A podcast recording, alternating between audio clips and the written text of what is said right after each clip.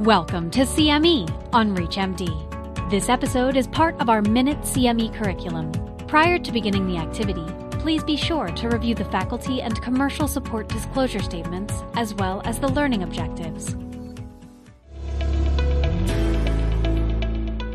Hi, my name is Dr. Justin Gainor from the Massachusetts General Hospital, and it's my pleasure to be joined by Dr. Alex Drilon from Memorial Sloan Kettering, where today we'll be focusing on some of the practical aspects of treating patients with advanced RET fusion positive non small cell lung cancer. So, uh, hi, Alex. Uh, great to be joined by you today. Um, Happy to be here. Maybe a place to start is really on the diagnostic front. And perhaps you could just tell us, you know, at your institution, how do you approach molecular testing in patients with advanced non small cell lung cancer?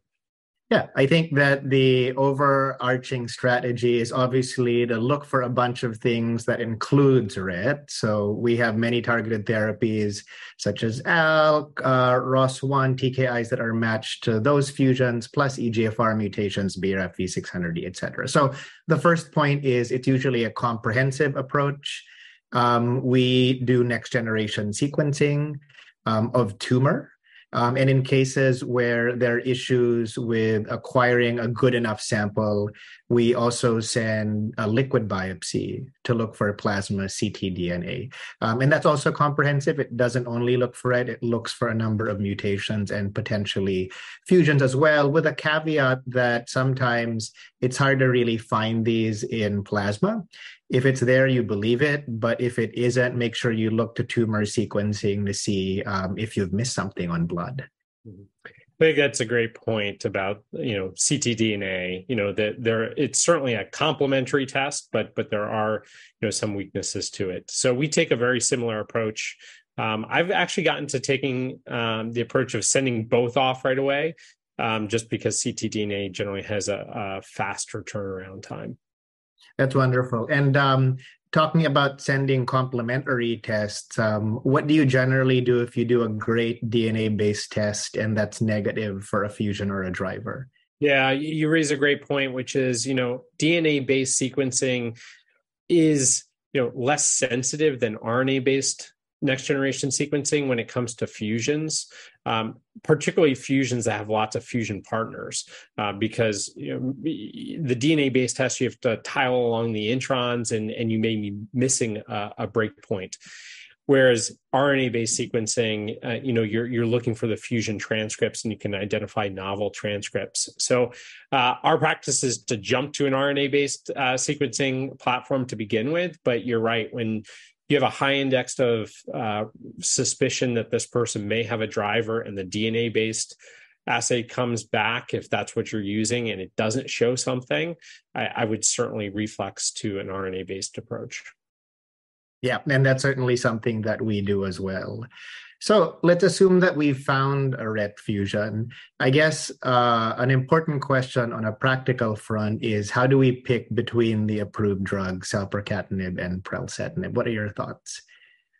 Yeah, I, first I'd say this is really uh, a great place that we're in where where we have options. You know, I, I know you and I back seven years ago when when um, we were finding RET fusions, we didn't have approved options. We were really repurposing uh, older drugs with some degree of anti-RET activity, and and the responses, while we had some, they were relatively modest.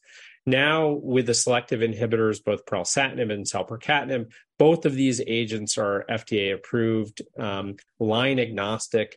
These should be the first line therapy. So that that's like the main point is that we should be using RET directed therapies as our first line therapy. Both agents have shown high response rates. We're talking 60, 70% response rates in the first line setting. Both agents have CNS penetrance. So we're talking about intracranial objective response rates in the 70, 80% range. And we're seeing impressive progression free survivals ranging anywhere from, you know, 18 months to 25 months. I think if we put this all together, I think selpercatinib has a slight edge in terms of just looking at the numbers.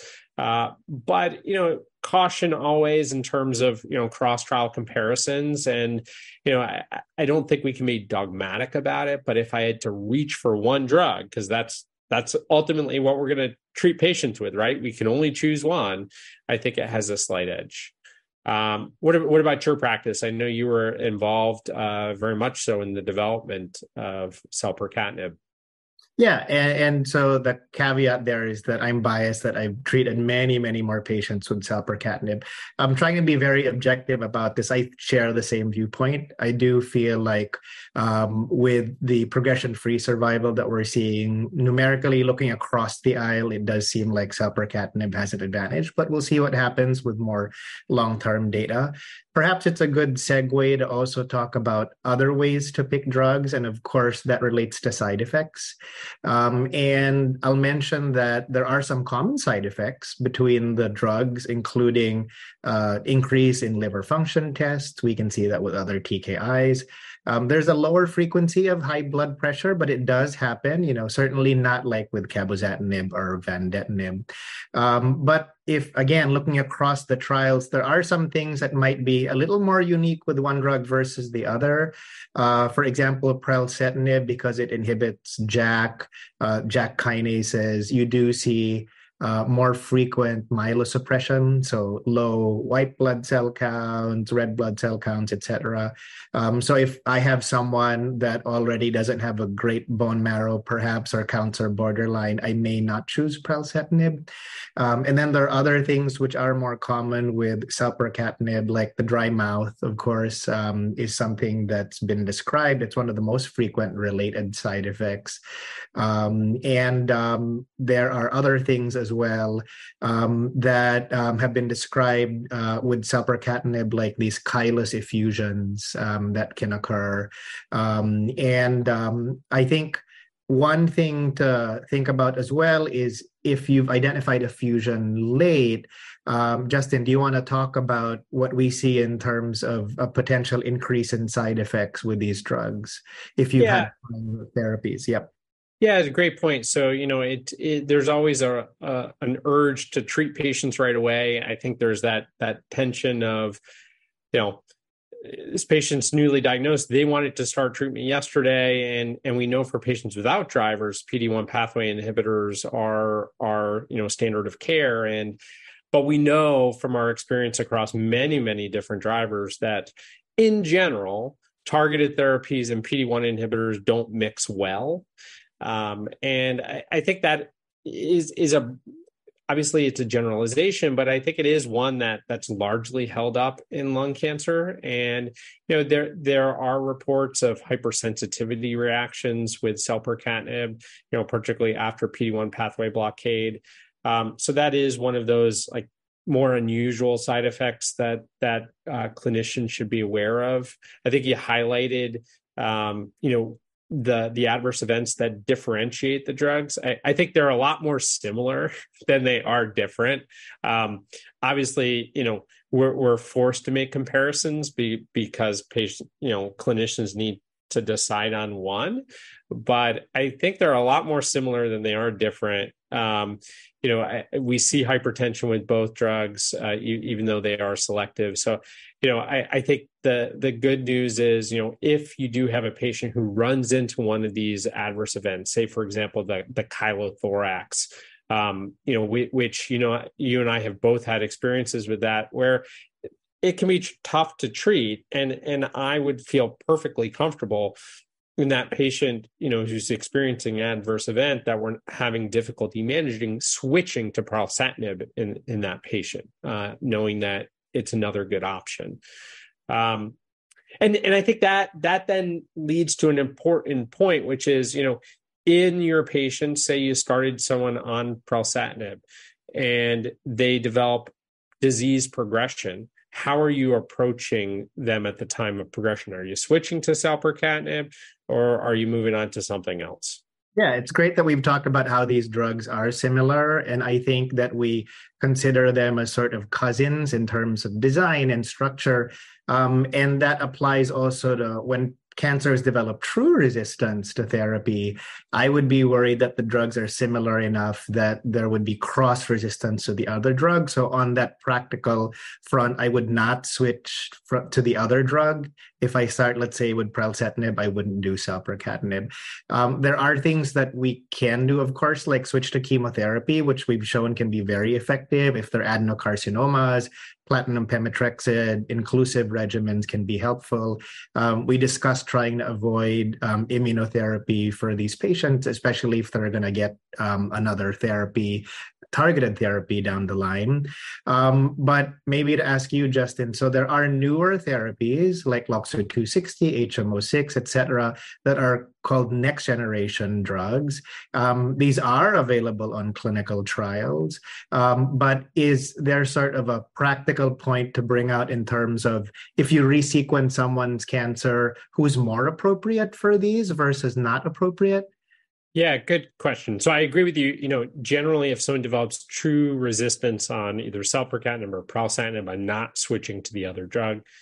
But the question is, you know, what happens? You know, sh- should we switch to one of these next generation drugs? In my mind, in someone who's chemotherapy naive, I would feel most enthusiastic if they have an on target RET resistance mutation, specifically one of these solvent front mutations in, in G810. Um, we think those are going to be the patients most likely to benefit from further RET inhibition. I worry about patients who don't have RET resistance mutations that they may have some bypass signaling pathway and you know for those individuals you know if if i don't see a clear bypass pathway and they don't have a RET resistance mutation i would direct them first to platinum doublet chemotherapy because these patients can really respond well to chemotherapy and then perhaps consider the trial down the road so I know we're we're about at time, but this has been a fun conversation. I know we can go on and on, but I wanted to thank Alex for joining me today and having this uh, great discussion. Absolutely.